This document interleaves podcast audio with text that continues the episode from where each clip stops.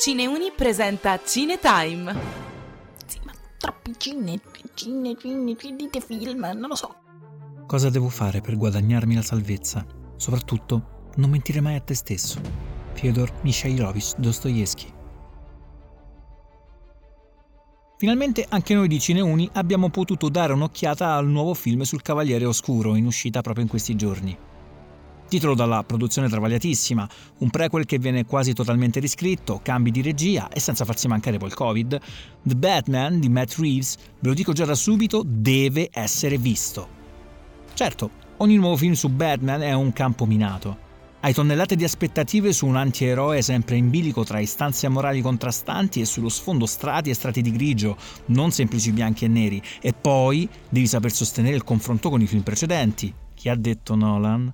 E lo sai, lì il pubblico non perdona. La sua è stata una famiglia di filantropi, ma a quanto ne so, lei non fa nulla. Come in Joker, anche qui la dia di DC Warner attinge ad altri linguaggi rispetto al cinecomic made in Marvel. Qui il poliziesco e il noir. A mio avviso, la chiave per tracciare e sviluppare una linea creativa autonoma e libera da ogni forma di imitazione. Più che un reboot, un tassello collocato in un ipotetico passato dell'eroe. Qui un Robert Pattinson che sa convincere a due anni dall'inizio del suo cammino come uomo pipistrello. Siamo alle ultime battute per le elezioni del nuovo sindaco di Gotham City. Il brutale assassinio del candidato Don Mitchell Jr. è l'inizio di una catena di morte e rivendicazioni per mano dell'enigmista Paul Dano. Bruce Wayne e il tenente Jim Gordon, Jeffrey Wright, seguono le indagini di quello che sembra essere ben più che il semplice gioco di un maniaco, Forse un grande indovinello per rivelare verità inimmaginabili anche per il nostro eroe. Sono qui per smascherare questo letamaio che chiamiamo città. Ne fai parte anche tu?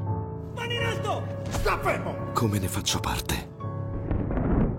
Oh, io pensavo fossi molto più sveglio. Bruce Wayne.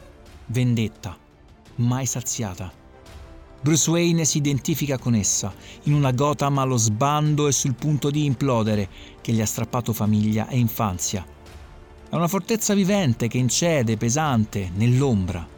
A vigilare la sua, di ombra, il fedele maggiordomo Alfred, Andy Serkis. Il tormento è solo il sintomo di un vero e proprio disturbo mentale, un inedito tassello che arricchisce il mosaico di questo personaggio compresso in una fisicità controllata e claustrofobica, ma anche terribile e solenne, che sa esplodere in furia inarrestabile.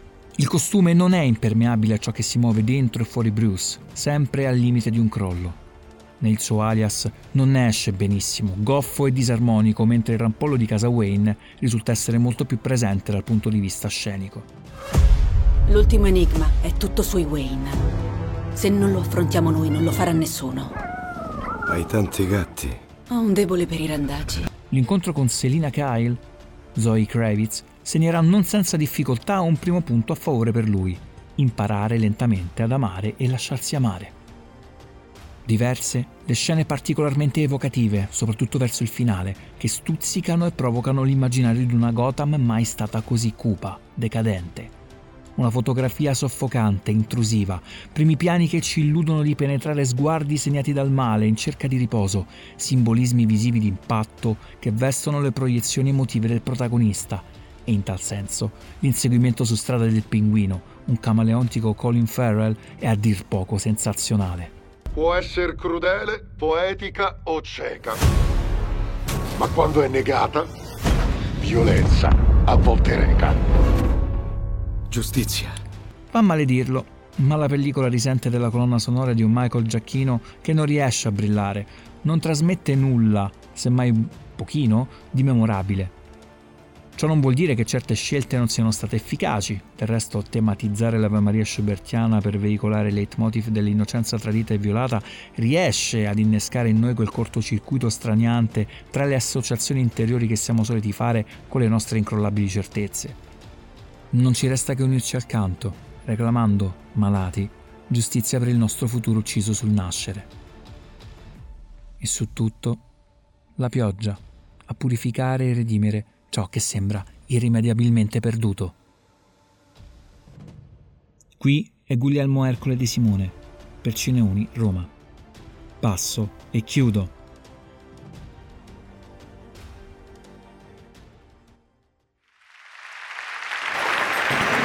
Se non dovessimo risentirci, buon pomeriggio, buonasera e buonanotte.